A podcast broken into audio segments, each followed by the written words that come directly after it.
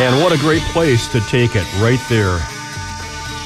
The song's called Sky Dancer from Cobalt by the band that plays all over southeast Nebraska, the band Enigma with guitarist Dave Epp. I'm Scott Colborn, and it's great to be with you.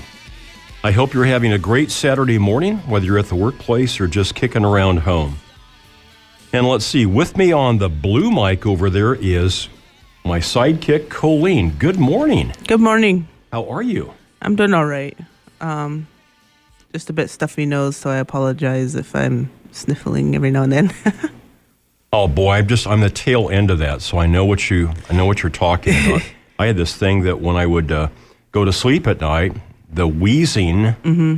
would wake me up, and so hopefully, you know, knock knock on wood on top of my head, I'm I'm past that.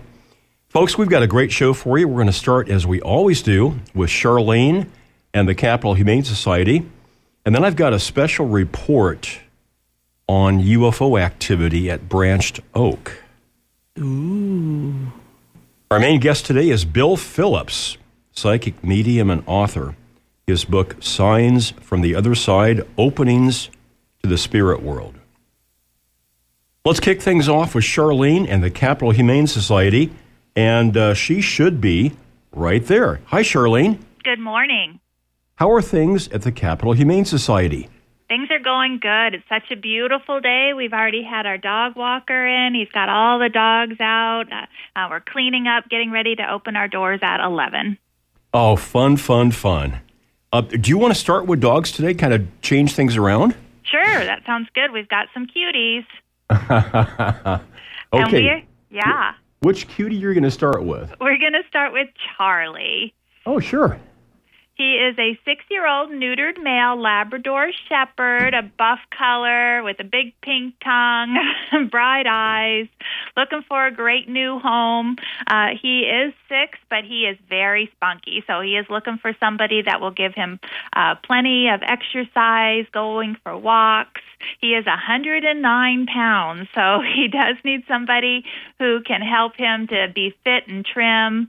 Um, he is also looking for a home with no cats and needs to meet other dogs and children to make mm-hmm. sure he's a mm-hmm. good fit for your family. Oh boy, what a happy looking dog. Yep. Hey, Charlie, show us your tongue. Uh huh. And so, anybody interested in taking those twice a day walks to uh, either continue to be in shape or get back in shape, this boy would be a great companion. Take a look at capitalhumanesociety.org. And our next dog is Dove. and Dove is a white and black pit bull. She's about a year old, very pretty, very intelligent, wants to, very much to be an important member of your family. Uh, you can tell by her picture that, again, she's inquisitive and engaging, looking for a family that has plenty of time to provide her with exercise and attention. Colleen, what was the, that children's show on PBS that was kind of like the children's detective show that had a a dog like this that had sort of the markings over one eye. Do you remember that? Um, I'm trying to remember. Charlene, how about you? I I know exactly what you're talking about, but I can't remember the dog's name. well, yeah. yeah. take a look at this dog because the markings you got black on one side and white on the other. Uh-huh. And uh, Dove has got such an inquisitive look. Like, what? Did somebody say my name? What? We going someplace? Hey, what's that in your hand? What is? Yeah. What a great looking dog. Dove could be your next companion. Uh, pictures up at capitalhumanesociety.org. Charlie, Dove, and their companion. Murphy. And Murphy has a very handsome underbite. So hey, Murph. He's showing, he's showing you his adorable grin. He's about seven years old. Also a black and white dog, a Boston Terrier Beagle mix. Hmm and he wants very much to be your only canine friend. So he's looking for a dog-free home. Um, he's a lot of fun. He's super cute, obviously. So if you think Murphy might be perfect for you, we hope you'll visit him today at our hmm. Pieloch Pet Adoption Center. You know, my uh, uh, Colleen, my eye mm-hmm. is drawn on that page. Let me back this up a little bit. There we go. What? You see Hope? Yeah, I see Hope. Hope's got this dog toy in her mouth, like, mm-hmm yeah, I'm ready. I, ha- I had a, a, a dog much like this, a golden retriever, that he had this sort of ring toy. When whatever he was up, he was grabbing that and he would flip it up in the air and catch it. He was just uh, just had a great time. So Hope is my audible call. Hope has got a, a great look there, and uh, she's got her toy ready for you too. So uh, all these dogs can be seen at capitalhumanesociety.org and also in person today and tomorrow. Charlene, what are those hours? Please visit us at our Pieloch Pet Adoption Center today and tomorrow. We are open from 11 to 5:30. Now, I've got something. Uh, I'm going to go ahead and transfer screens here for the cats coming up here, and you tell us about the uh, the pet walk coming up. So our uh, Tails and Trails Pet Walk and Festival is coming up on May 18th. We're very excited. It's an important fundraiser for us. Um, there's fun activities at the event. You can come with or without your pet. Um, you can go to our website at capitalhumanesociety.org to register. Um, and again, it'll have more information. It will be held out at the Fallbrook Town Center, like it has in, been held in previous years. And it's just a, a really good time to make new friends and to support an important cause. Okay, um, that information again is at capitalhumanesociety.org, and we are ready for Dogs for Adoption. We are going to start with Bradley the cat. Dun, And- dun, dun, dun. Uh, Bradley is a 10 year old neutered male.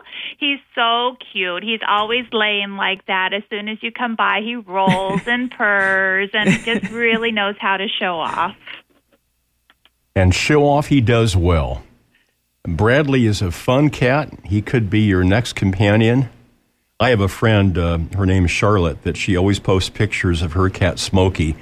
Uh, and Smokey's supervising cleaning out the garage. He's supervising the basement reorganization. He's supervising laundry. And Yeah. so, okay, who follows Bradley? Next up is Lennon. And Lennon is a very adorable cat. He has uh, long fur. It's he was actually um, shaved a while back, so it's growing back fluffy and and healthy. He's about a year old, a neutered male, and he is adorable, but he needs his space. so he needs a family that can resist uh, hugging him too much. So a home without kids under eight years of age. Um, if you're cat savvy, then Lennon might be perfect for you. And anybody with a family uh, that uh, has a person in the family by the name of John, this would be a great cat for you too. And if you're a Beatles fan, you know, here you go, Lennon. And uh, Lennon's got this uh, interesting look. Um, Colleen, if you looked at Lennon, what would you, what would you guess from his visage, from his features there? He's the one on the the last one, right? Yeah. Yep, and he's got his head kind of cocked and He looks kind of perplexed.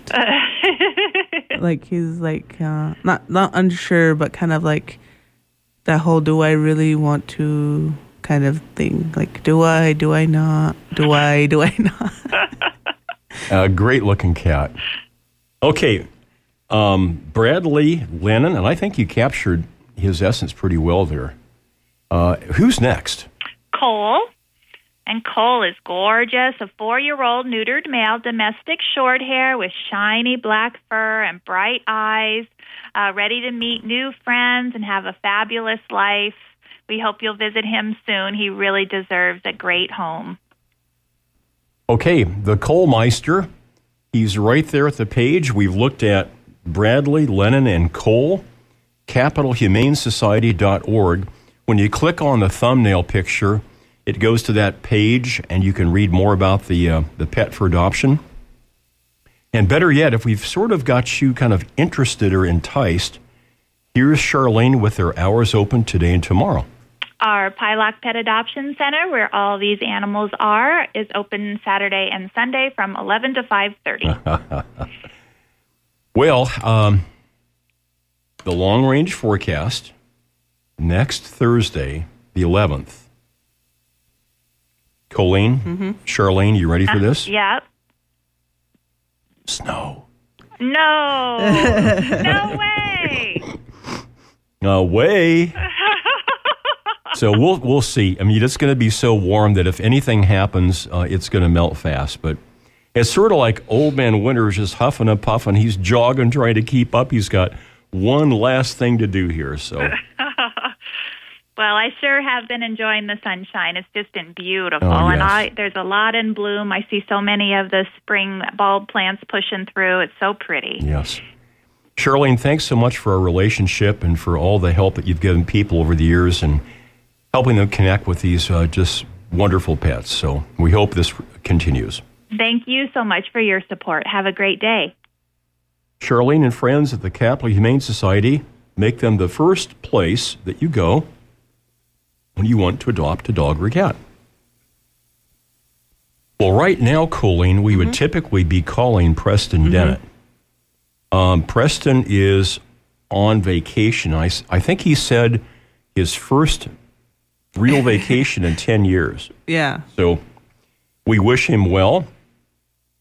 And uh, he will be back uh, in May. Let's see, the date he'll be back is May 4th. He's always on with us that first Saturday of the month.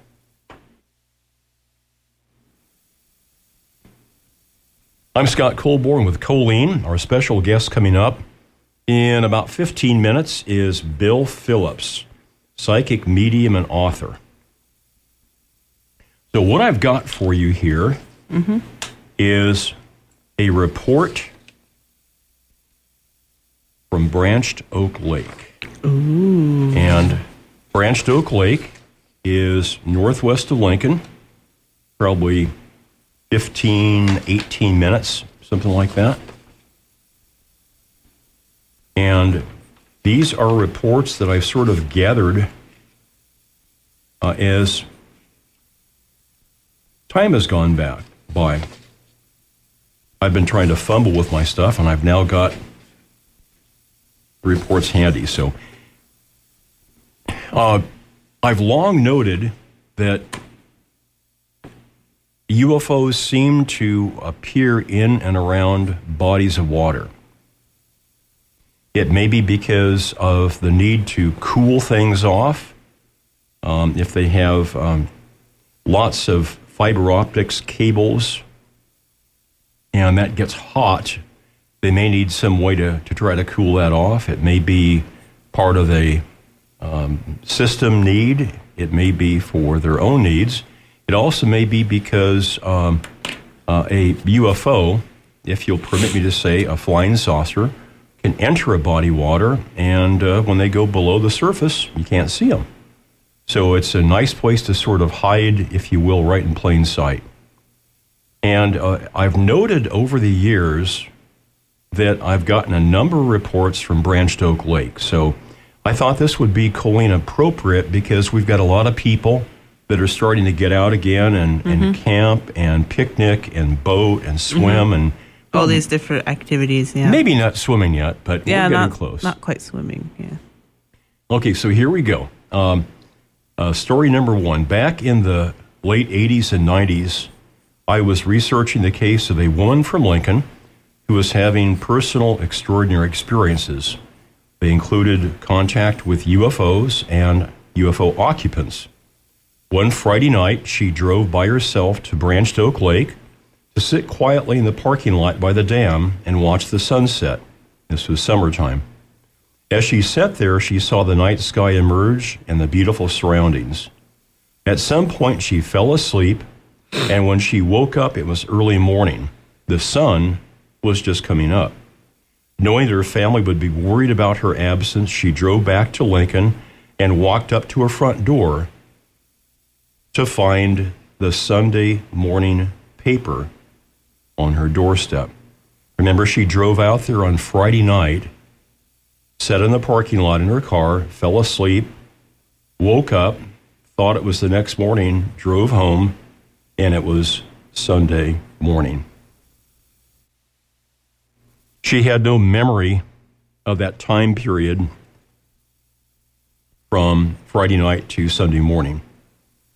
And uh, interesting case.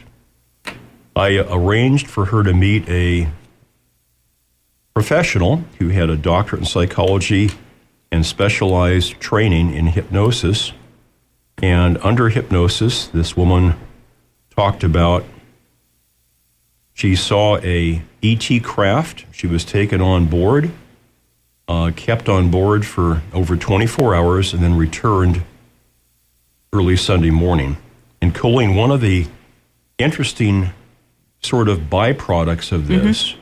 is that if you or I went out there and parked our car mm-hmm.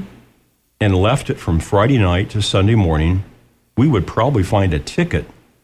Yeah, on, on, on the windshield. The windshield. Mm-hmm. So her car was in that lot from Friday night to Sunday morning without any ticket, which then raises the question was her car still in the lot? Was her car in the lot and was it somehow masked or disguised? Mm-hmm. Um, if her car was in the lot and a, and a deputy drove down there and, and had marked the tire and saw that it was overstayed, did the uh, UFO have some ability to tell the deputy to, to move along, to skip that car? Mm-hmm. Interesting question. Anyhow, her car wasn't ticketed. Okay, so now we go to case number two. Um, I know this gentleman. I think he just recently retired, a deputy uh, sheriff for Lancaster County. He was on his way making an emergency call in the rural Branched Oak Lake area in the middle of the night. And he knew this area like the back of his hand. It was part of his patrol area. So he goes flying down this county road near Branched Oak. Mm-hmm. And on his right, he sees this brightly lit area just off the road. This was an acreage area and included some homes spread throughout the area. The area just off the road was lit up, quote unquote, bright as day.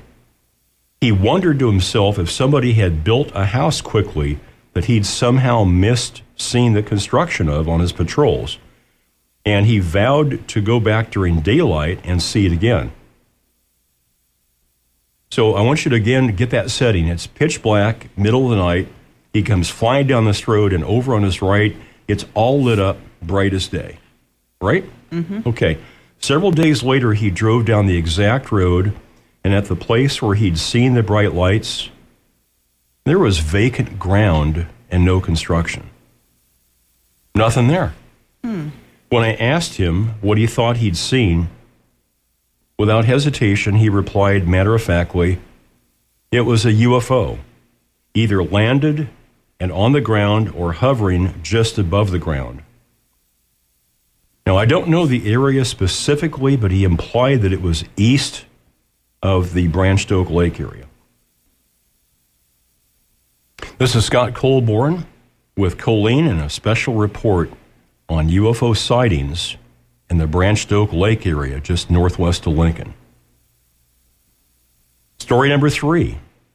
Shortly after year 2000, a young man came into my former place of business and he told me that he'd been fishing at Branched Oak on the dam, fishing for walleye. It was the middle of the night and he suddenly saw a light overhead, motionless and without sound. It began to come down directly overhead so he grabbed his fishing gear and ran to the parking lot, and he drove back to Lincoln. He told his brother the story, and his brother said, Let's go back out there. So the next night, they were out there at the lake again fishing. They saw a bright light overhead while fishing, and suddenly he and his brother sensed that there was something or someone behind them on the face of the dam. Hmm.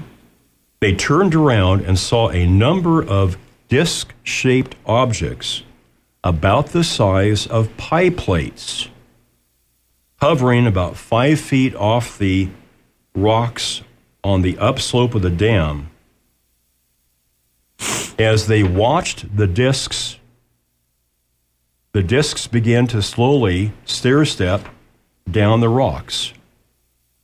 So, as they were watching these discs hovering there, they would make a, a motion in unison and they would come down and stop, hover, mm-hmm. come down and stop, hover, coming towards them. The brothers grabbed their gear, they left the minnow bucket in the water, and they ran for their car. As they drove away, they drove over the face of the dam on the road that would have been a hard turn to the left. And it straightens out then and goes to the highway.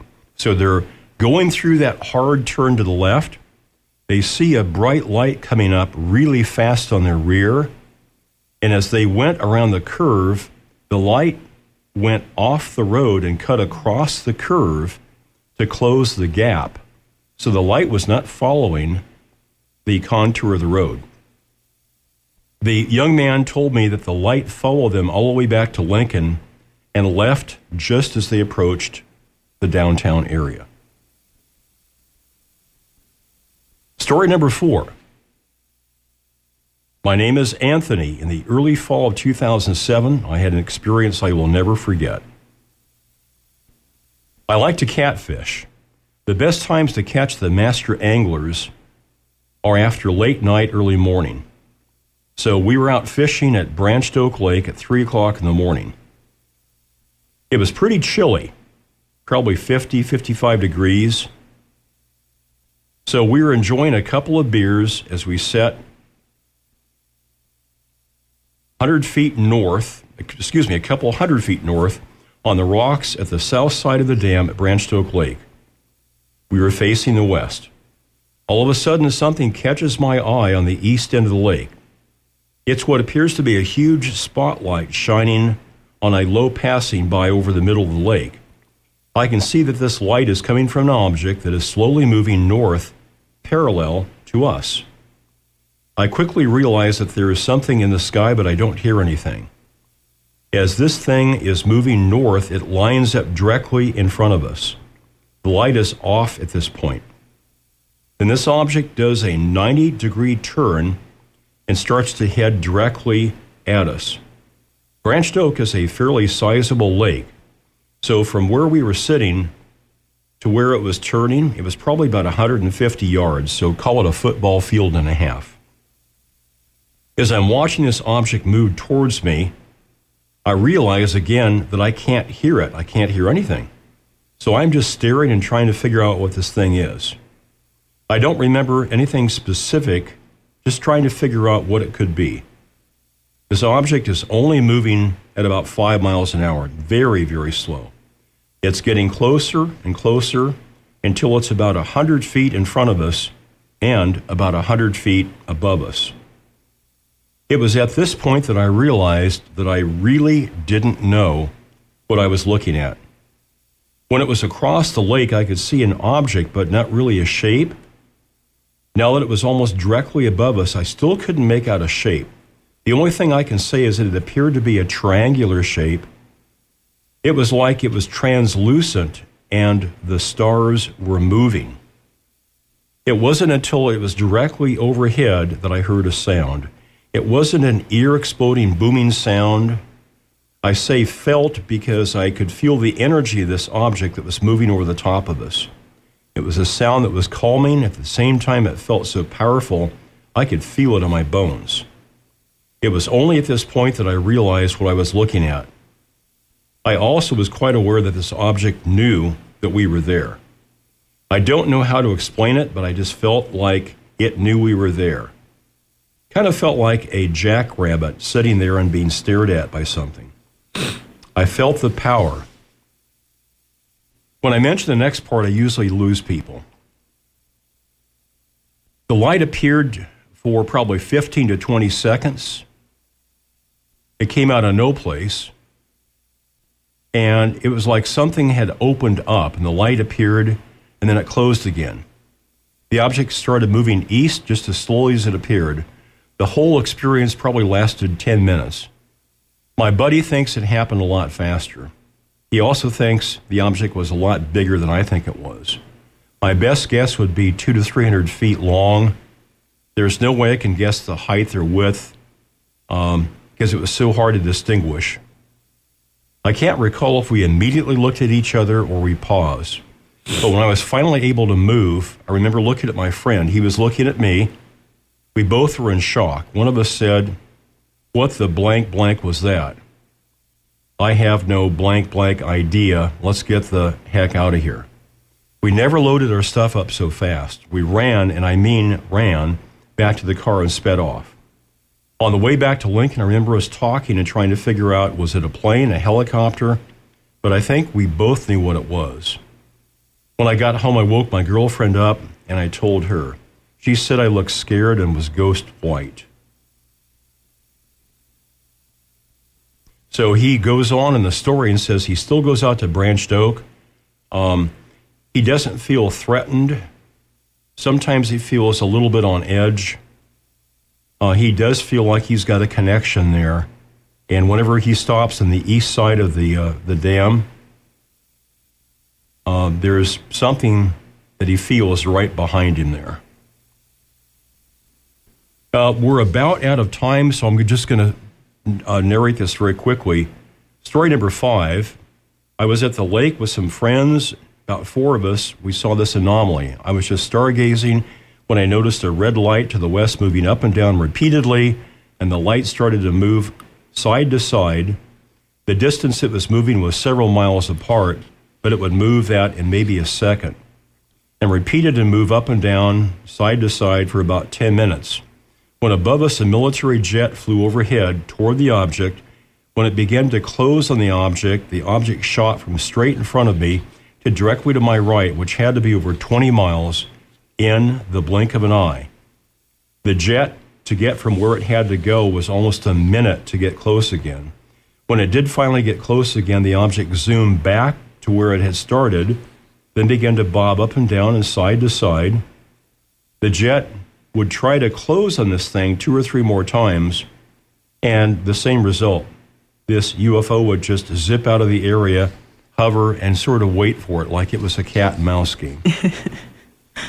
so, those are five stories that I've collected, and I'm sure there's more. If you'd like to add to any of those stories about your Branched Oak Lake experience, I'm pretty easy to track down. My name's Scott Colborn, and you're listening to Exploring Unexplained Phenomena. If you go out to Branched Oak, keep your eyes open. Let's take our, our break now, Colleen. Okay. We'll come back with our, our special guest, Bill Phillips. Mm-hmm. Scott and Colleen, and you guys and gals, we are exploring unexplained phenomena.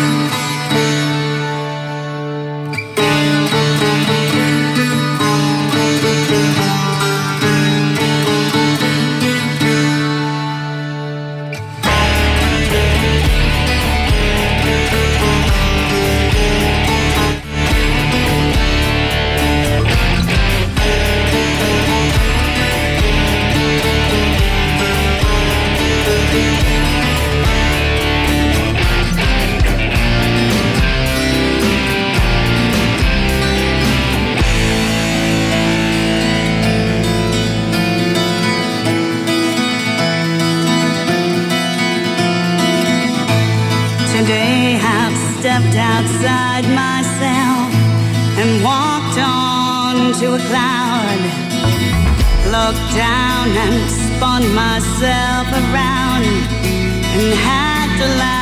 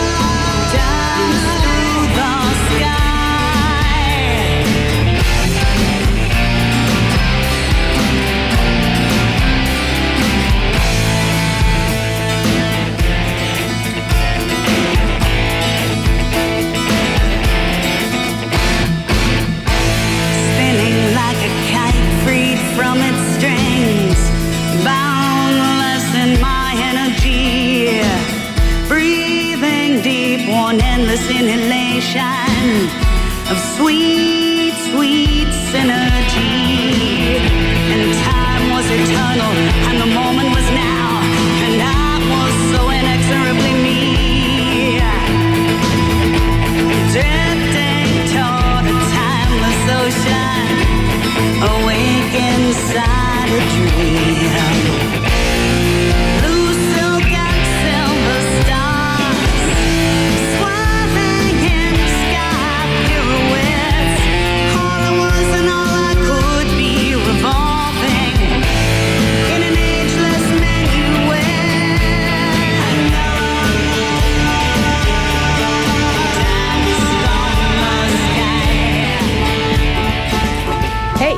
voice of the blues in Lincoln, Nebraska, KZUM Lincoln and KZUM HD.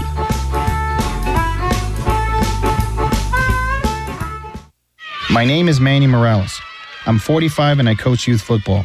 It's still hard to believe because the high school me was a work in progress. But Big Brothers Big Sisters give me a real role model. And the young me needed a role model bad.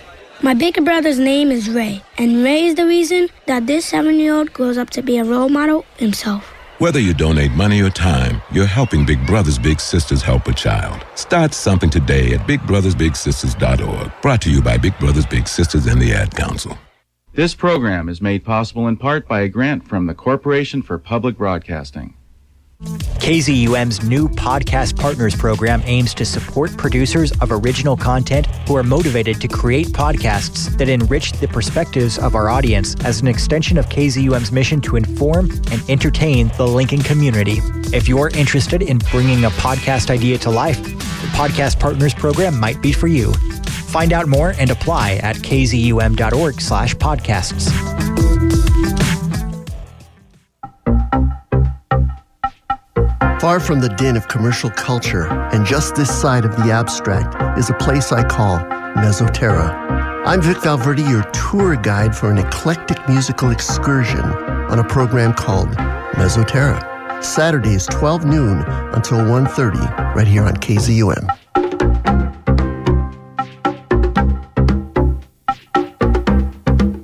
Scott Colborn with Exploring Unexplained Phenomena. Colleen here is in the studio. I've got some great Sulawesi coffee in my cup. And I just finished reading Signs from the Other Side, Opening to the Spirit World. This is the latest book by Bill Phillips. Now, Bill was with us back in 2017 The book was titled Expect the Unexpected Bringing Peace, Healing, and Hope from the Other Side. So when I heard that Mr. Phillips had a brand new book out, I was eager to get him back on the program. Uh, the gentleman's got a special gift, and I'm glad that he can be with us on this Saturday morning to talk about the book and about what he does. Uh, let's welcome Bill Phillips to the broadcast. Mr. Phillips, good morning, sir. Good morning. Thank you for having me. Uh, where do we find you this wonderful morning? You will find me in sunny um, Southern California. And um, ha- have you folks had a lot of the rain down there, or is that just the northern part?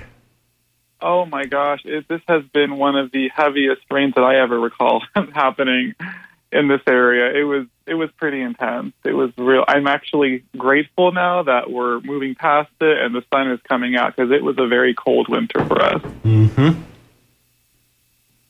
Um, we've got in the studio here my sidekick Colleen, and uh, I enjoyed having you back on the program in 2017 with that book, Expect the Unexpected.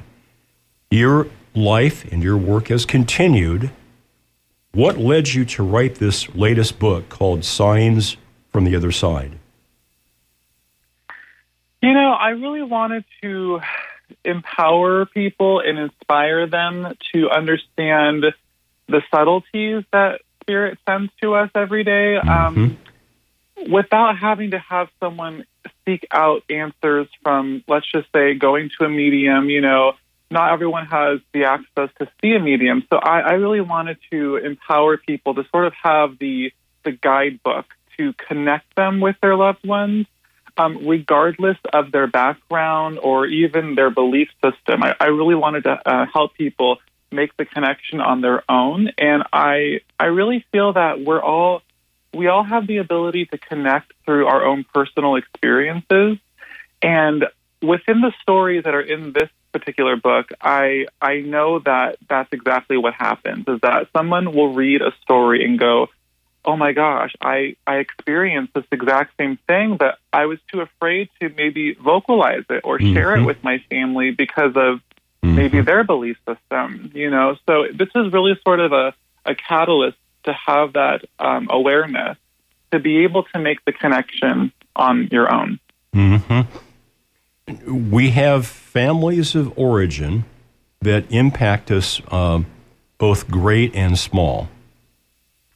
Are you going to give a copy of this book to your grandmother?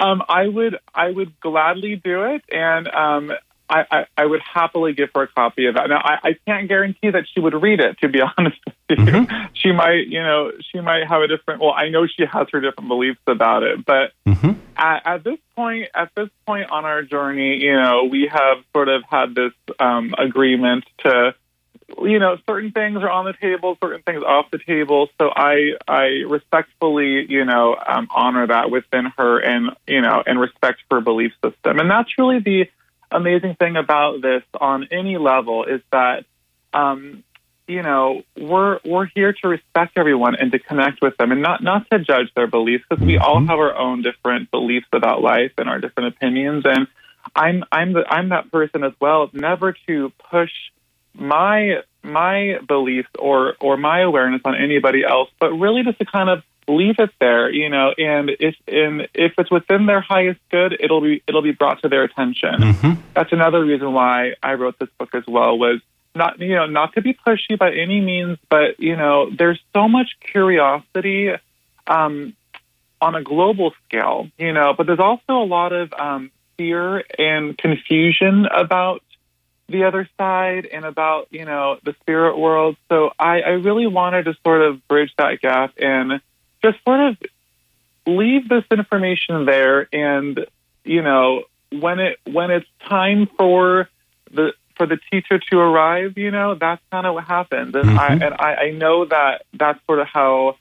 Um, spirit guides us as well. You know, it, it might just be that that curiosity leads you to this to this work, and um, and that's why that's what I love about about you know life and um, and just having that free will is that we have the ability to choose and create whatever reality we choose. This is Bill Phillips, the author of the previous book, Expect the Unexpected, which is a title, Bill, that I absolutely love. I just, I mean, you could you could do hours worth just on that title. Uh, and this brand new book that has this gorgeous cover is called Signs from the Other Side Opening to the Spirit World. Uh, I want to say to your grandmother that, um, that you, Mr. Phillips, are a remarkable young man. And I want to thank your grandmother for the support and the love and nurturing that she's given you over the years. She's been kind of a catalyst in some ways. She's been a ballast, a grounding influence, um, and she's given you a great basis. You know, if if she didn't have her own doubts, maybe you wouldn't have gone to the extra steps to validate this gift that you've got.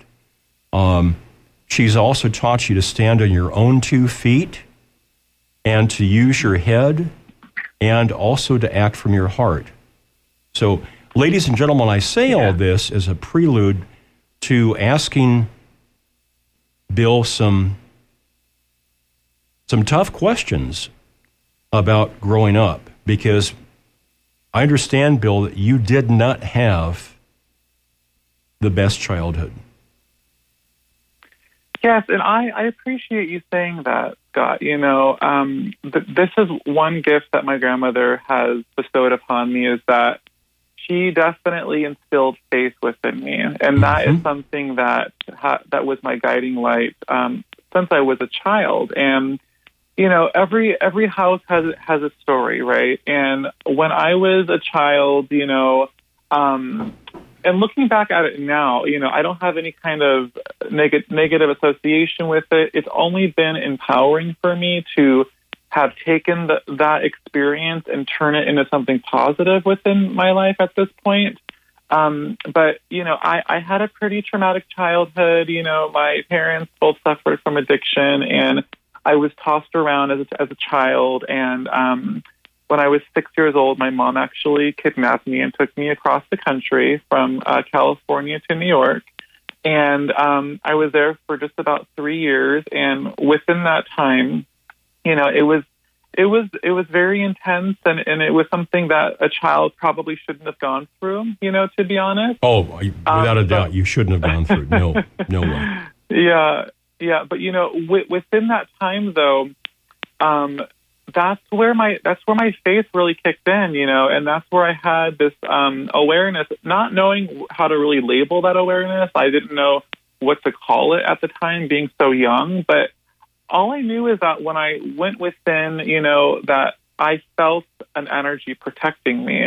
And I didn't even know to label it as energy. You know, all I knew is that it was my safe place when that trauma was occurring, you know, or when, um, you know, I had to have faith to the very last minute that yes, you know, the food would would show up magically, you know, or even some at, at times the next bed would show up as well. You know, it just depended on me going to that place and having that having that blind faith. And that is something that got me through that time. And you know 3 years later or just about 3 years later um, you know, my mother was, um, you know, she she wasn't able to to be that provider for me, unfortunately, when I was there. So um, I was I was shipped back to the West Coast to be with my dad, uh, who was living in Vegas at the time, and um, I was there for about six months with him, and then we um, went back to California, and it was like the same thing. It was like you know, it was like the same nightmare basically reliving it on the West Coast.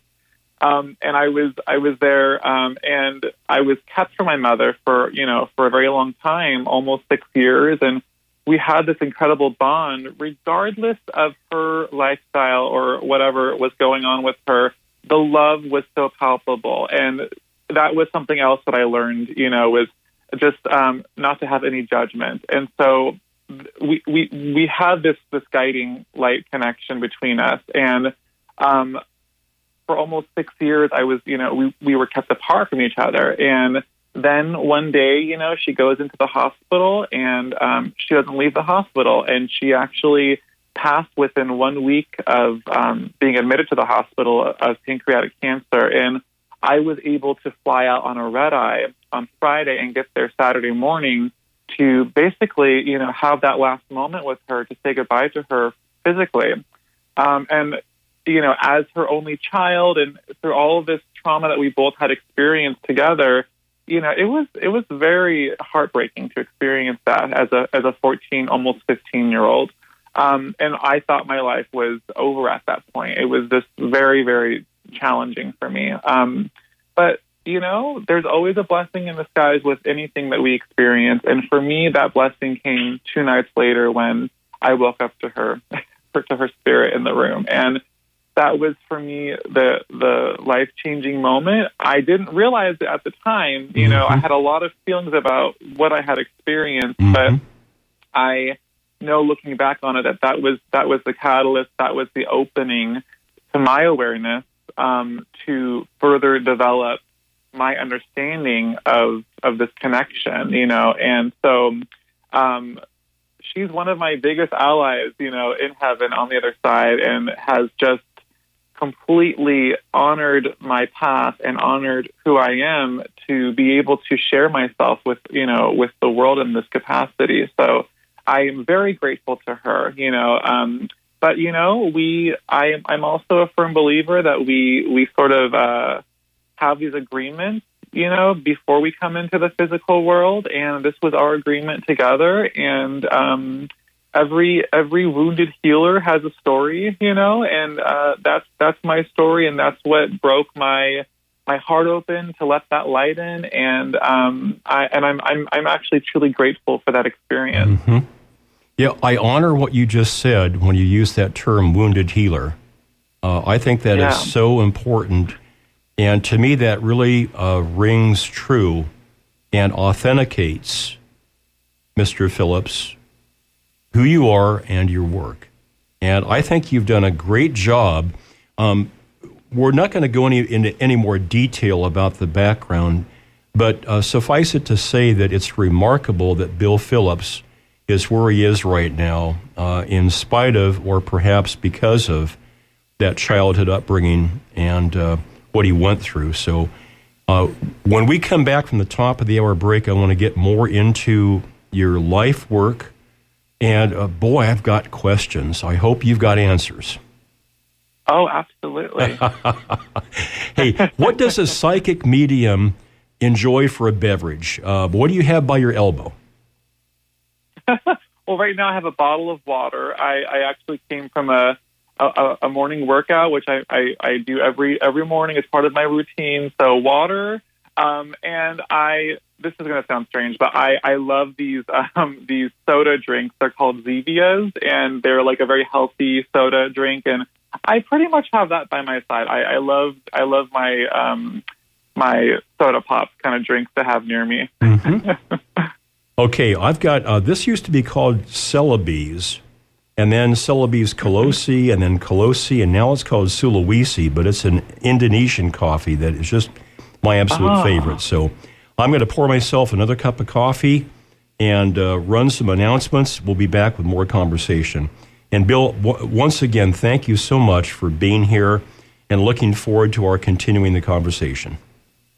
Oh, thank you. I'm grateful. Thank you so much.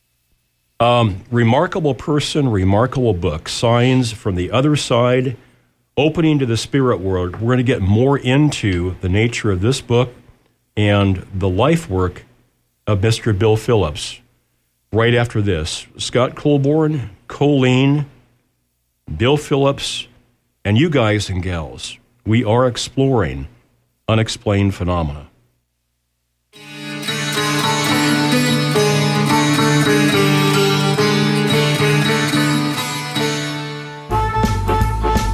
Hey, the voice of the blues in Lincoln, Nebraska. KZUM Lincoln and KZUM HD. Support for KZUM comes from family owned and operated Butherus Maser and Love Funeral Home at 40th and A Streets in Lincoln, offering services that allow families to plan ahead according to personal wishes, chapel facilities to accommodate all faiths, and grief support materials for the family following a service.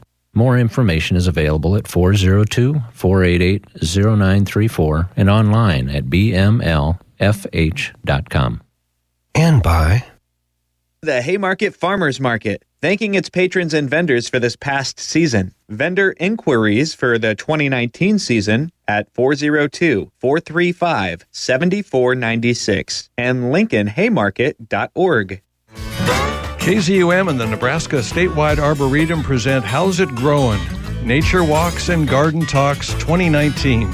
Welcome spring and join Bob Hendrickson of KZUM's How's It Growin' and Friends of Wilderness Park on a guided nature hike. Learn how to identify and harvest wild plants while getting away from the hustle and bustle of the city. Join us Saturday, April 13th, 10 a.m. to noon at Wilderness Park. Find out more on Facebook and at kzum.org. full moon lights the silver rails winding around dark mountains and over steep gorges of jagged rock and one freezing cold rushing black mountain river. I wish there was enough time to describe all of the funny twists and turns that led up to now, but there isn't enough time because there's a ticking clock and the two passengers we care most about don't know anything about it. To see what happens next, visit read.gov to read The Exquisite Corpse, a riveting adventure pieced together by Jon Scieszka, Shannon Hale, Daniel Handler, and other popular authors. Explore new worlds. Read. Brought to you by the Library of Congress and the Ad Council. Far from the din of commercial culture and just this side of the abstract is a place I call Mesoterra. I'm Vic Valverde, your tour guide for an eclectic musical excursion on a program called Mesoterra. Saturdays 12 noon until 1.30 right here on KZUM.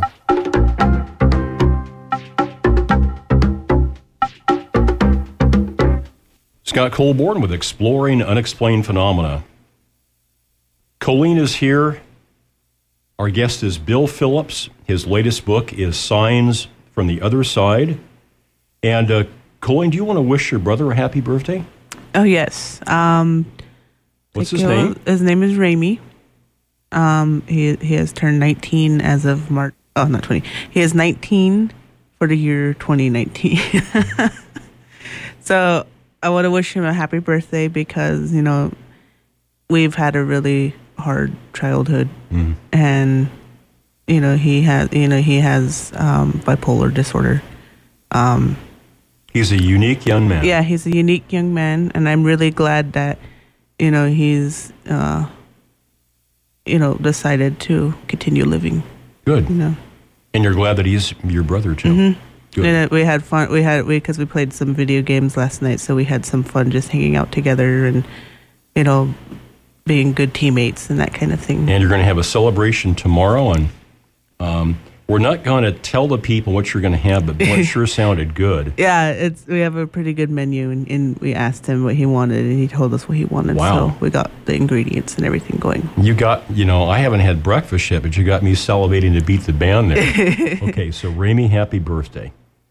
Uh, with us is Bill Phillips, and uh, Bill makes his home out in Southern California, and he is a psychic medium. So, uh, Bill, give the people listening kind of a thumbnail sketch of what a psychic is, what a medium is, and then your profession as a psychic medium.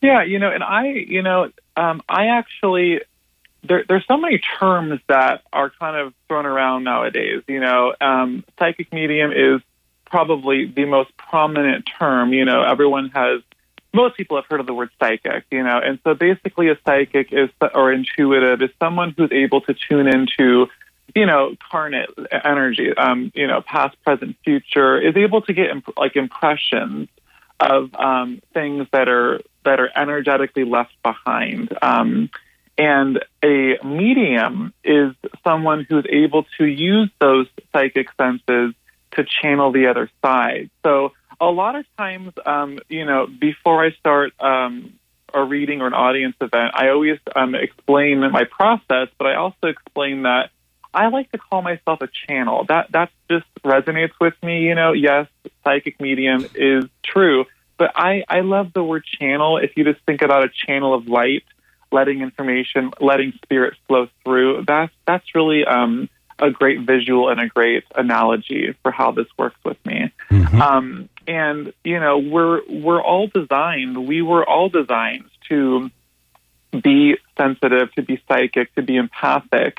Um, and, you know, sometimes when we don't have that awareness, um, it could be a little bit overwhelming. You know, sometimes, you know, you might have trouble going into public places or being around a lot of people or, you know, there's, there's so many things that come along with that awareness. Um, and I have seen a lot of people, um, you know, sort of be so confused about, you know, why they're experiencing these intense feelings or, you know, why they have such anxiety or or, or situations like that. And um, a lot of a lot of it does, in my opinion, stem from the fact that there's just this um, this awareness, this empathy that that we were born with, we came in with that maybe wasn't explored or maybe um, you know was put down or wasn't given the ability to understand the energy behind it you know? So um, I, I, I truly believe that we all were designed to use that in, that intuition and to use that psychic awareness to be a guiding light for us while we're here in this life. What's the difference, Bill, between a spirit and a ghost? Well, you know, in essence, they are the same thing. Um, a ghost is, you know, what pop culture has so um, largely portrayed as, you know, these hauntings and, you know, basically a soul who's sort of um, lost or is stuck in between there, you know, hasn't truly crossed over to the light. So, what happens with the ghost or an earthbound entity is that they are not willing to accept the fact that they're that they're dead. So they they sort of they they stay closer to the to the earth plane, and because of that, they're they're more able to sort of leave a little bit more dramatic impressions for us. You know, so um, I've I've experienced this, especially in my youth when I didn't have those boundaries with them Mm-hmm. at first. You know. Um, I, I I experienced a lot of things with like door slamming, and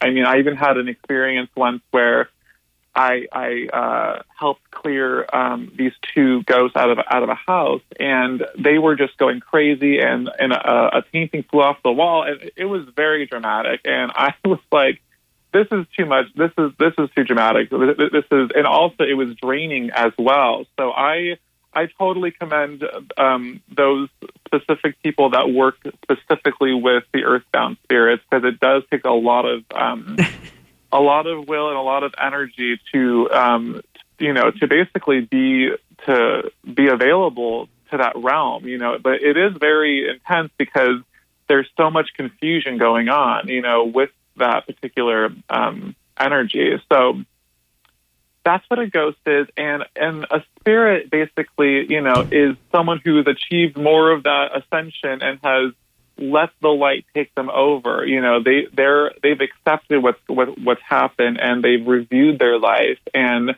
they've allowed the healing to happen. So i i always like to give this analogy and it's from a very one of my favorite movies which is beetlejuice. And i know it has a little bit of dark humor to it but when you know they're sitting in the in the waiting room grabbing the ticket you know waiting for their social worker there there is some truth how that works. You know we all have guides and we all have a committee around us. And when we die and leave the physical body behind that's sort of what happens. You know we we have someone who comes in to help us understand our review you know the lessons that we set in place to learn when we were here maybe things that we weren't as courageous to explore. You know, maybe we let fear kind of creep in and didn't really allow ourselves to be in the moment when, when we were in the flesh, you know, but we all have that um, that opportunity when we leave the physical body behind.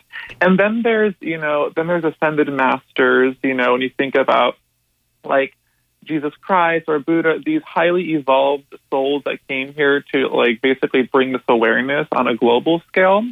Um, they're in the light, you know, they're definitely a higher form of, of energy. And then we also have the angels. And the angels have never been in a physical body before, a physical incarnation. They are the highest, brightest form of energy that exists.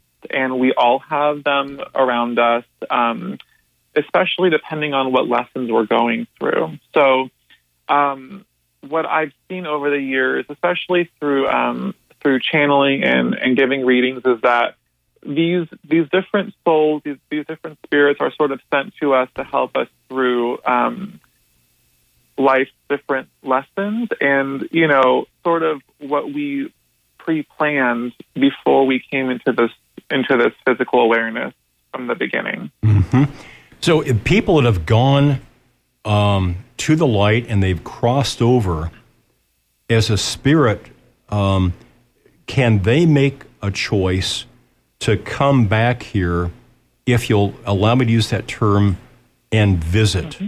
Uh, and is it their choice, or do they have to go before a committee that says, eh, let's see, Scott, okay, you haven't been back over there for about three weeks, so yeah why don't you bop over there? Or, Charlie, man, you just were over there yesterday. You got to hang out here for a while, okay? So, how does that work? Yeah, I, I love how you put that. Um, you know, I I feel and I know that once they've gone through that review, they have the they have the gift of free will, so they're able to do whatever they choose.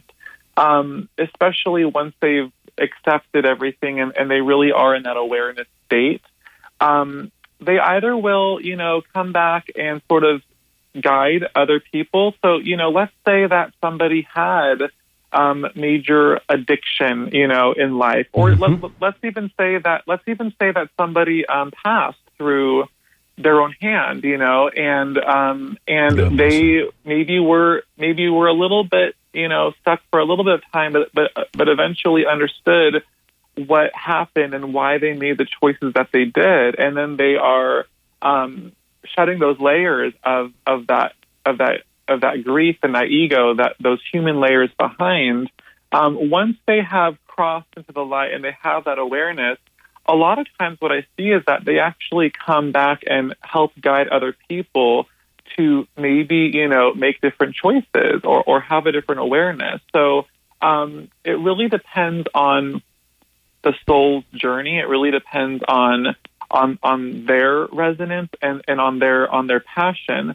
Um, but what I find is that a lot of times they're making their wrongs a right over there. So if um, if somebody um, passed away from like addiction, it's very possible and, and maybe even common to say that they would be helping someone here going through that same type of challenge. Um, and you know, I've I've seen so many different stories and cases with this, but um, sometimes they will come back pretty shortly afterwards. They'll reincarnate, but a lot of times, what I see is that they actually hang out with their soul group. So they will stay around. They will give these signs, you know, to the living that, hey, I'm with you. I haven't left. I'm right by you. Um, and I'm going to be experiencing and helping you on your journey, you know, without interfering too much with the free will of the living. They definitely are, are leaving, um, you know, these trails behind to show us that um, we're all connected and um, that, you know, we're all one and we're all in this journey, journey together. So, Bill, one of the questions I wanted to ask you after having read your book is mm-hmm. if I if I ask for a sign from my father, he passed in 1980. Um, mm-hmm. Is that okay, or is that sort of like Jerry Lewis calling out, "Lady"? you know, am I bugging Dad? Should I not be asking for that sign because he's busy over there? Stuff to do, classes to take, evolving. Uh, is is that okay for for we who are living here on Earth to say, you know, I love you, and can you give me a sign? Oh, what, what do you gosh, think, Bill? Absolutely. Yeah, you know, they actually honor it. They they love it. They they thrive off of that connection. So um, and you know the the amazing thing about it, you know, we we have time here in the physical. We you know, time is something that is in essence man made. You know, right? Where where they where they reside, time doesn't exist. So it's it's not the same. There's it's just there's no time and space the way that we experience here. So it doesn't matter if someone had passed away, you know, um, 40 years ago or you know 80 years ago um, if if they are still on the other side, you know, and they haven't come back and they're there, um, they will definitely come through with those signs. Um, and and I, I encourage people to actually give give them permission to bring those signs through. That's super super important. Okay, like, that's a, that's a great way to phrase yeah. it. To to give them mm-hmm. permission to say that you'd like. Um, some sign or contact and that you're okay with that and to give them permission. Um, because I would love to have something for my father. You know, we, we had a tumultuous uh, end of life. Uh, Dad, um, I now know, uh, as I've gotten older and more mature, he was trying to self medicate from the mm-hmm. horrors that he experienced in World War II. Incredible, yep. incredible stuff. And they called it shell shock, and now it's post traumatic stress. But he suffered from that, and then he used uh, used alcohol to sort of medicate that, and uh, died in early death. And so, mm-hmm. uh, I would love. I'm going to do that. I'm going to start tonight, and and just get quiet and say, Dad, I love you very much, and I'd love to to see or hear or, or receive a sign from you, and I give you my permission to do that if it isn't if it isn't bugging you too much. well, you know, and I find it interesting as well because you know when even when I give explanations about how this works, a few minutes ago when I was explaining to you how someone that maybe you know had the addiction or self-medicated remember how i was saying that to you yeah i actually feel like i already have he's been around me and what I want to tell you is that he's already given you the signs. Um, and I know that he works through electricity, like light bulbs, televisions, things like that, radio specifically, um, specifically radio. So um, he's he's actually been making those contacts with you um, since he's left the physical. Oh, I and I, I, would just, yeah, and I, I would just encourage you, you know, to um, of course, now, you know, give him permission again and, and let him know that you're available and ready to really see those signs. Mm-hmm. Uh, Bill, before we take this bottom of the hour break, we've got time to talk about some of the signs. Uh, that's the first word in your brand new book's title Signs from the Other Side. So um, we all wish that mom or dad or our grandparents would appear before us and say, Hey, Scott, do those dishes that have been sitting there for two days. You know? But Mhm. sometimes it comes, that contact comes in other ways. So let's kind of talk about some of those ways that our loved ones reach out to us, Bill. You know, and there's so many ways. I mean, even the examples that I share in this book, there's probably there's probably an infinite number of ways that spirit will want to make those those signs known. And it what and really what I find is that it it depends on the unique connection, you know, between that relationship.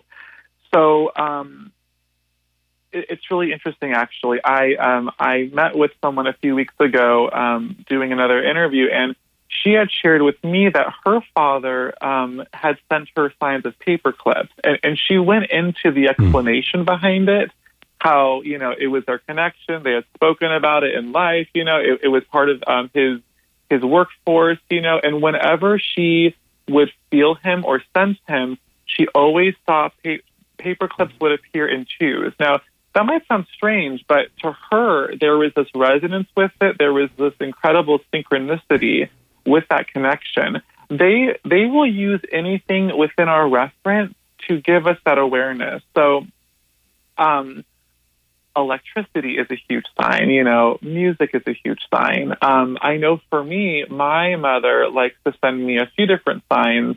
Um, one of them has always been a white butterfly, and you know, I don't know why that was the sign that was chosen, but it just took me to be aware of the fact that every day, you know, when I would think of her, I would see randomly, not no joke, a white butterfly would fly by, or if I was driving on the road, you know, a car would get in front of me and there would be a sticker of a white butterfly, you know, or I would get a card in the mail and on the cover of the card was a white butterfly. Mm-hmm. Th- There was so many ways that it was appearing that once I once I noticed the this trend and, and, and this theme, you know, that's where my awareness caught on to it. Um, another way that um, she likes to send science to me is through numbers. And back in the 90s, when we had pagers, you know, before cell phones were so relevant, um, I, I had a pager for a short period of time. And um, she used to page me 143. Um, and in fact, that used to become kind of like our, our code word is saying 143 to each other as I love you, code for I love you. And I cannot tell you how many times I see 143 around me, whether it be my cell phone, like l- literally um, flashing or glowing at the time 143, to a car getting in front of me 143, you know, um, receipts having that number on them. Um, so that's a, that's another huge sign as well. License plates. Really be aware, you know, when you're having um, having that awareness or really deep down wanting that sign, um, they love to orchestrate those symbols through license plates because it's the it's it's such a, a remarkable way of receiving the sign because you have no control over it. Like you're not intentionally driving behind the car. You know what happens is that you're putting out the request. You know you're um, subconsciously driving. You know when, whenever we're driving, we're not fully there. We're we're somewhere else, and it's like a miracle that we actually make it to our destination. But anyway, so when when we're when we're driving, for example, pay attention to cars getting in front of you. Look at the license plate, especially if you are really um, ha- wanting to have that experience. They they use that they use that form a lot of times to orchestrate. Um, cents as well. You know, pay attention to cents that normally wouldn't be there. Um, you know, change pennies from heaven. Um, this is this is reminding me of uh, of a story um, separate from the book, but still very powerful. Of I had I had given an audience reading a couple of years ago, and during that reading, this woman's husband came through, and he kept talking about how he was going to send her a penny heads up very, very shortly after that experience. And um, she actually contacted me afterwards because she had told me that after the event she went to have lunch, and when her when her lunch was being brought out to her, on top of her plate there was a penny heads up. Wow. And so this was the con this was the confirmation. And I mean, of, of all places, I mean, how did it get there? You know, so um, change very, very, very um, particular as well with the signs. Um, anything within nature, you know, they're they're they're just using anything within our awareness to give us that connection.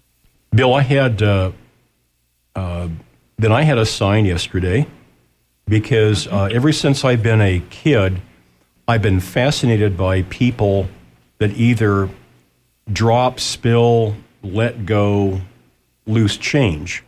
And one one trip to Florida from our family driving down to, from Nebraska down to Florida and back, I made a point of checking all the payphones and got two to three dollars in change just from from change people had left. And you know when you start looking for it, it's it's all over the place. So I walked out. Uh, I teach guitar, and so I walked out yesterday from where I, I teach guitar at, and I'm walking to my car, and I look down, and there's a penny, and it's sort of scuffed, but I I always pick them up. So I picked it up and got in my car and looked at it, and it says 1994 for the the date of the mint. So uh, I didn't think anything about it until our show today, and talking about asking for, you know, something from my father.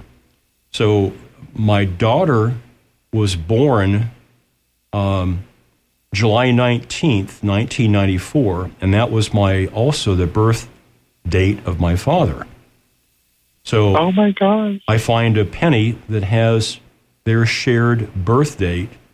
Um, so yeah, and that's amazing too and that's something as well that i want to point out is to really look at to look at the year on the penny as well there's usually a correlation with the year or the date on the penny so i actually thank you for saying that because it actually slipped my mind right now that that is a that, that is a huge way that they would validate for us is through pennies change and the date on them and isn't it interesting that how at first it didn't you know register until you kind of sat with your awareness for a little bit, you know. So Right. that's kind of how they that's sort of how they work. They're they're just trying to leave so many different symbols and you know, their signs can also shift and change over time because we as individuals shift and change over time as well. So um, I love that example. yeah. I I took your book, Signs from the Other Side, to my studio, and so I thought, well, if I have any breaks between lessons, I'm going to grab the book and and read some more from it. So I I had your book in my hand as I walk out last night, and I look down and I see that penny, and uh, finished the book last night, and then now it comes to me that that July 19th was the shared birth date for my father and my daughter, and she was born in 1994, the date on the penny. So, Well, Thank- and, and you know what else? Yeah, and you know what else that also um, signifies as well. Um, a lot of times when we have that occurrence of, let's say, a grandparent um, having the same date of a grandchild, or even the the death date of a grandchild's birthday or a child's birthday, it's a very um, universal sign and universal symbol that that soul has chosen to be a guide to that particular um, child. So that would be even more confirmation for you to know that uh, that was the agreement on a soul level between them.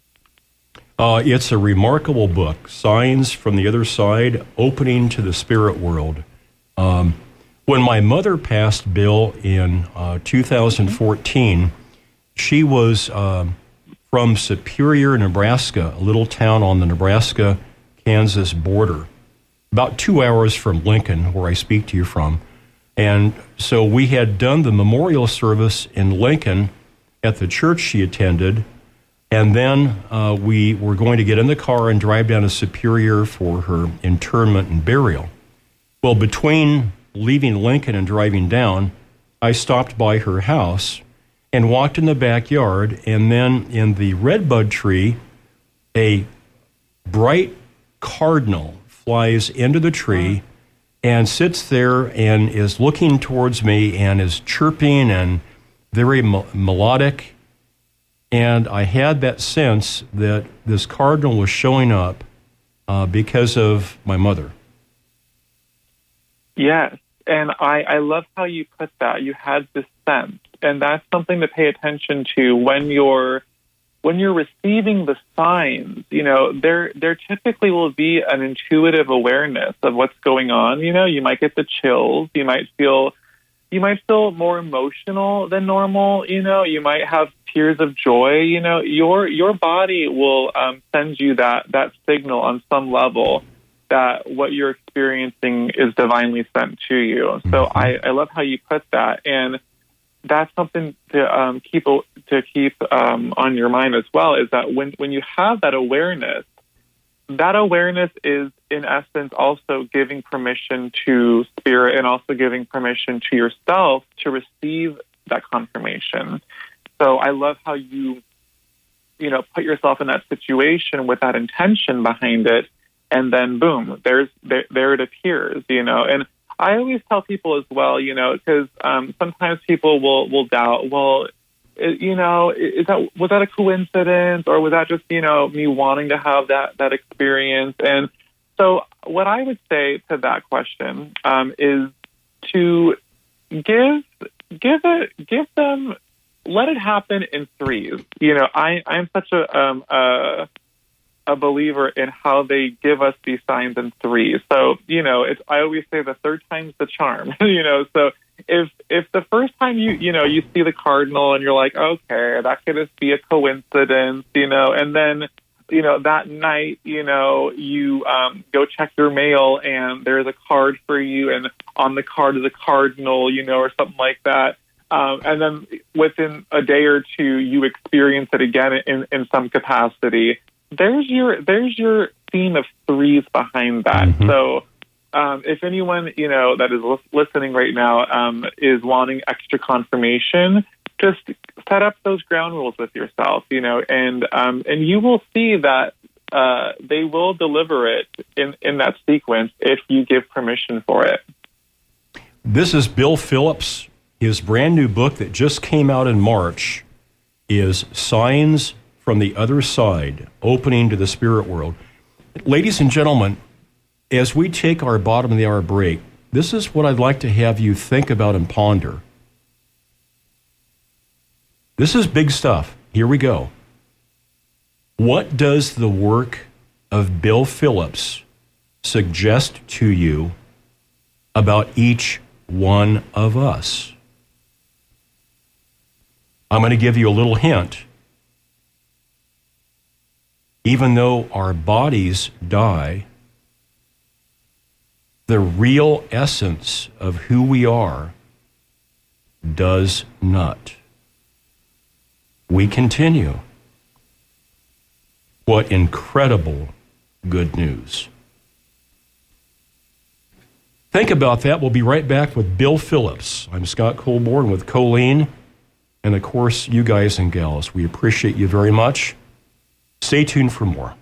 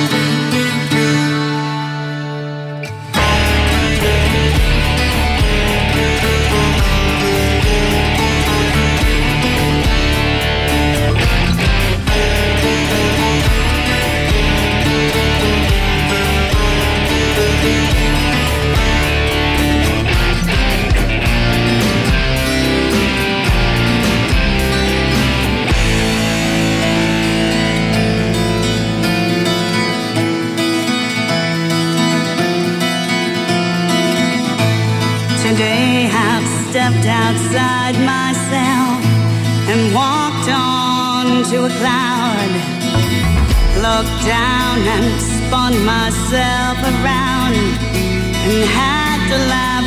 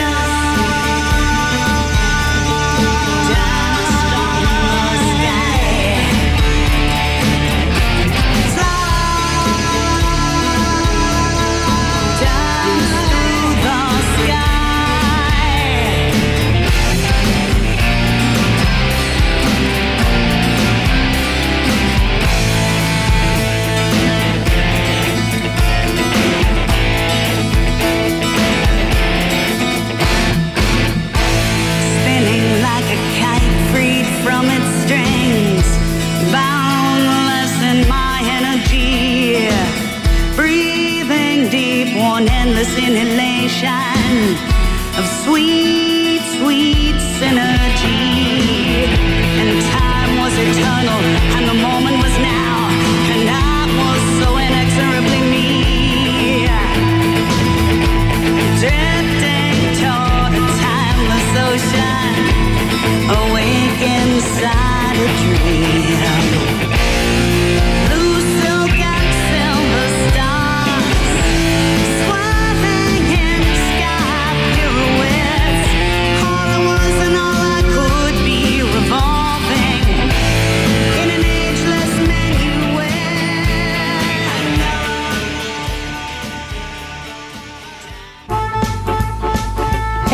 voice of the blues in Lincoln, Nebraska. KZUM Lincoln and KZUM HD.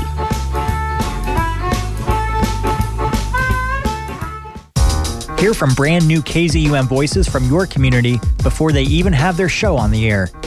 Tune in to Beta Radio every Saturday from 3:30 to 5 p.m. on KZUM to hear from new KZUM programmers hosting shows that we hope to bring you regularly very soon.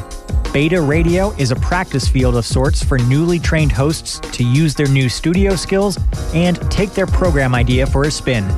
It's something new every week on Beta Radio, Saturdays from 3:30 to 5 here on KZUM. Support for This Week in Lincoln comes from the Bourbon Theater, Duffy's Tavern, Crescent Moon Coffee, Meadowlark Coffee, and the Zoo Bar. This is live music happening this week in Lincoln. On Saturday, April 6th, the Tidball and Barger Band play Crescent Moon at 8. Laser Wolf starts at 9 at Bodegas, and the Zoo Bar hosts Artpocalypse at 6, with music by Gamma Goat, Todd Poor, Katie Jane, Her Flyaway Manor, and more. That's live music happening this week in Lincoln.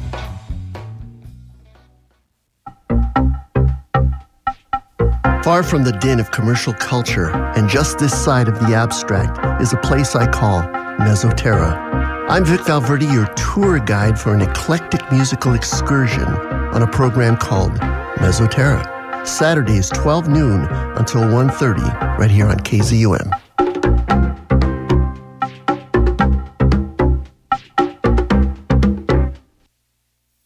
Scott Colborn with Exploring Unexplained Phenomena. We've been doing this show since October of 1984. We are the longest running paranormal talk radio program in the world.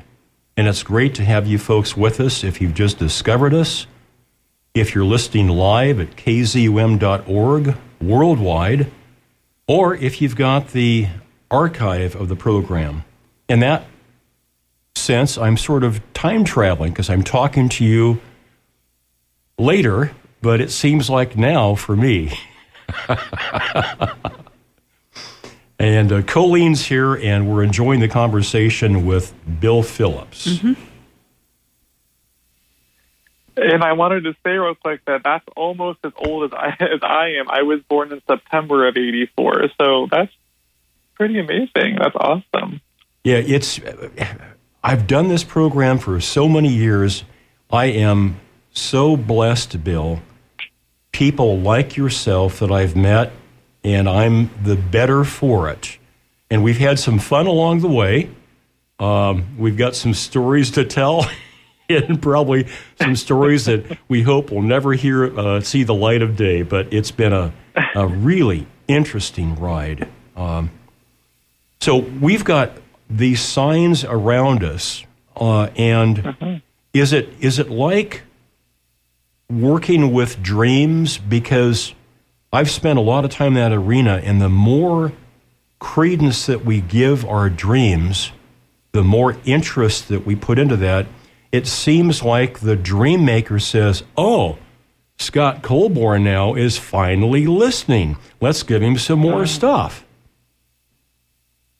Yeah, absolutely. You know, it, it has to do with that subconscious connection as well, and and really sort of um, tapping into that subconscious awareness. So, what you know, like you just said, when you give even yourself that permission to recall these dreams, you know, and recall those those um, those connections, they will develop. You know, I've had several people over the years that were having frustration because they really wanted to have a visitation from their loved one who Mhm. crossed over in the in the dream state, you know, and what they didn't realize is that it was already happening on that level. They they just were sort of they weren't connecting to it. So I, I would give them suggestions, you know, to really have that dialogue with that loved one before bed, you know, have a dream journal by the bedside because a lot of times what happens is that when you have that first initial experience of that visitation,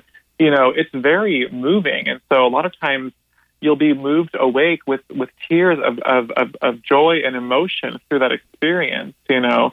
And um, so it's very, very actually common to experience that type of sign.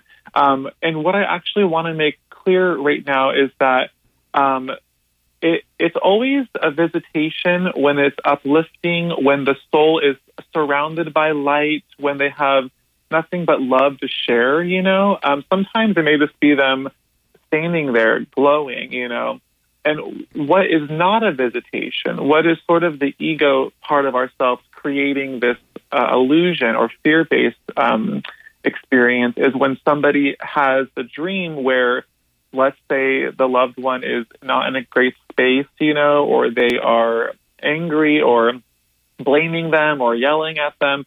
That that is that is the ego creating that experience. So it, it's really important to understand how to decipher, you know, what's the true visitation versus what's just our our human part of ourselves conjuring up that for the grief state. So I would say um, always pay attention to how the dream makes you feel. Uh, Bill's got a very humorous part in here talking about doing a uh, a reading for a group of people, and he says, and I can't paraphrase, but he says, "I'm receiving information from uh, Lisa. Does that name connect with anybody?" And some guy stands up and shouts, "Yeah, my name was my wife's name was Monica." Lisa and Monica, they're totally different. Um, Yeah, yeah.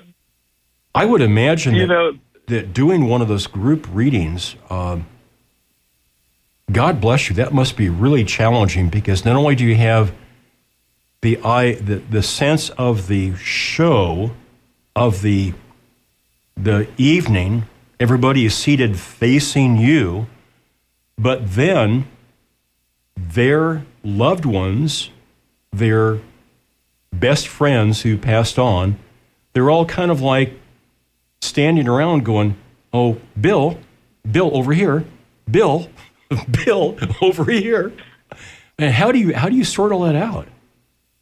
Yeah, you know, I and I I truly love doing these events because um, when when that particular soul is is with me, you know, they're they're bringing through such um, such clarity or such evidence that my my job is to really just be that messenger and to make sure it goes to the right person because um, you know everyone wants it to be for them and, and I totally completely honor that and and um, and love that. But what I find though is that you know once once we have the right recipient for that message, um, it sort of has this effect, this snowball effect, where everyone that's that's there that that's experiencing it feels the connection. And sometimes there are things that are said that can be a direct message for somebody else as well. Um, so you know what what i have to do is really just be grounded within myself and just let that truth come out and trust that it's gonna it's gonna connect with the person whom it's meant for. Um, but but my my job also is to tell people like you just said no it's not Monica, it's Lisa. So we don't want to make it fit. We want it to be a true connection. And um, you know, I um, I am so blessed to be able to to deliver that with with grace and with love. You know, and and truly, when when those connections happen, it's irrefutable. You know, it's it's it's very obvious, um, and you can feel it's palpable too. You can feel the energy um, through that experience. Do do these uh, these souls, these spirits that uh, that also show up or attend these gatherings? Do they politely order themselves? Is there some sort of a uh, uh, uh, gatekeeper mechanism that they line up and they take their turn? Um, uh, or how do you sort that out? Because you could have you can have a small, quiet voice that's very insistent. You can have a loud, booming voice. Um, does does Yeah, you some know- does something about what you do is is there a can I use the term like a magnet that that somehow you're you're pulling out of that group one of those voices? How does that how does how does that sort out? Yeah, you know, I, I definitely be, before I do anything like this, what I do is I, you know, I surround myself in the light. You know, I protect myself, but I also set an intention as well to let those souls who have the most to say, or maybe that have the strongest connection, who are going to be able to deliver that validation to step forward. Um, and what I find is that they actually like to help each other with the process. So Okay. Um, you know, so so doing so doing a channeling like that, um, what I find is that I usually have a very strong soul who wants to be the gatekeeper of that of that meeting. Let's just say, and from that experience, they will sort of um, guide the mic around on the other side as well, and and go, hey, now it's your turn. Hey, pop in there. Hey, you know, you, you have a split second. Why don't you say something too?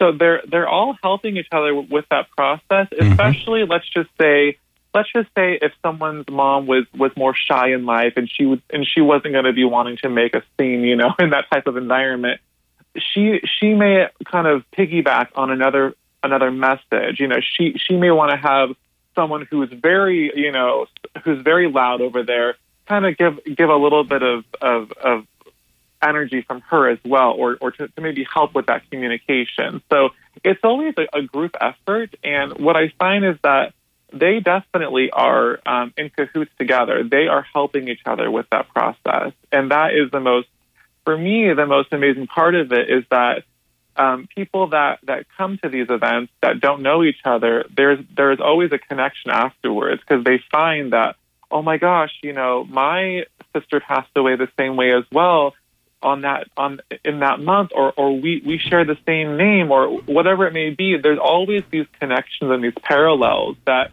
sort of have a blanket effect um, to receive that that comfort even if you're not getting a direct message. You're you're hearing something that literally makes the hand the hair stand on edge in that in that moment. And that's your confirmation One of the the tests that I've used uh, for many many years about something is um, in terms of authenticating it and making a distinction between um, the good, the bad, and the ugly is if it does does the does the body of work does it help people connect with God, enrich their faith as it may individually be appropriate?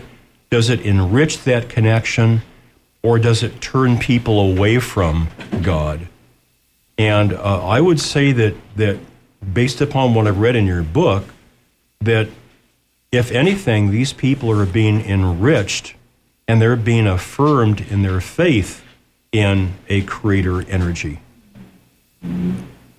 Am I right, Bill? That is very true. You're very right, and it, and it really depends on the um, the openness of that person as well. You know, but what what I find is that it, it only helps. You know, it, it only helps people see things um, through a different lens, not just a physical lens, but an emotional and spiritual lens. So, a lot of times as well, what what's being channeled through from the other side is yes, the validation that their loved ones are around them, but also there's there's this awareness and these and the spiritual truth that we all sort of connect with that there is something larger than ourselves guiding us, you know, and there is something more than this physical life, and that's something that really does shine through um, from the other side is to is to um, have that belief system, and it doesn't matter what your background is. You know, my my my grandmother, um, you know, is a very devout Christian, so I have a lot of of that philosophy that I still um, use within my life. You know, but I also take what resonates and what and what doesn't I leave behind and I, I know that we all sort of develop our own connection and our own belief system.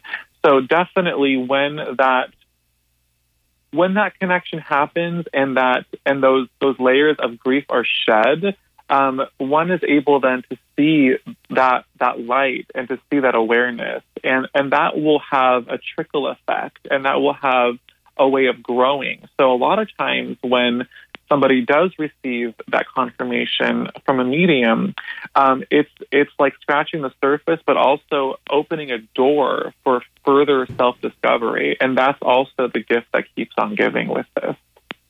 We've been talking this morning with Bill Philipps, the author of Expect the Unexpected and this brand new book, Signs from the Other Side Opening to the Spirit World. Bill, I'd like to, to turn the microphone to you for about 60 seconds and have you um, say something from your heart to the audience listening. Oh, that's awesome. Okay.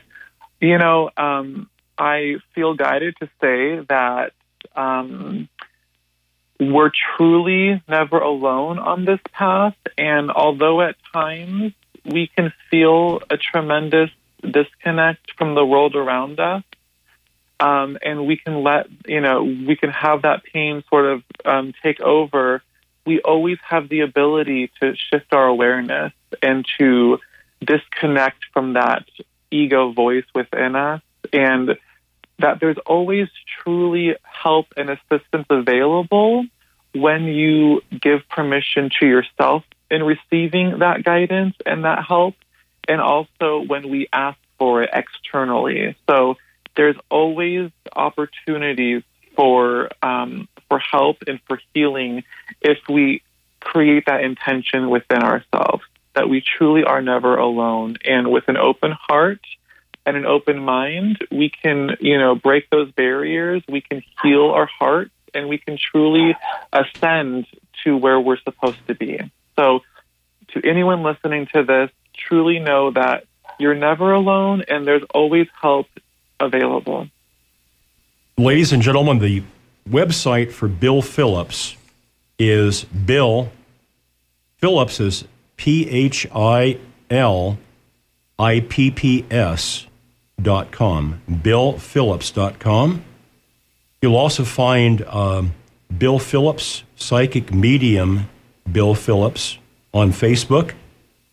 And his publisher of this gorgeous new book is newworldlibrary.com. You'll find more information on the book there as well. Uh, Bill, final question. Uh, what does psychic medium Bill Philipps do on a fun day off? What do you like to do for a hobby or, or just fun?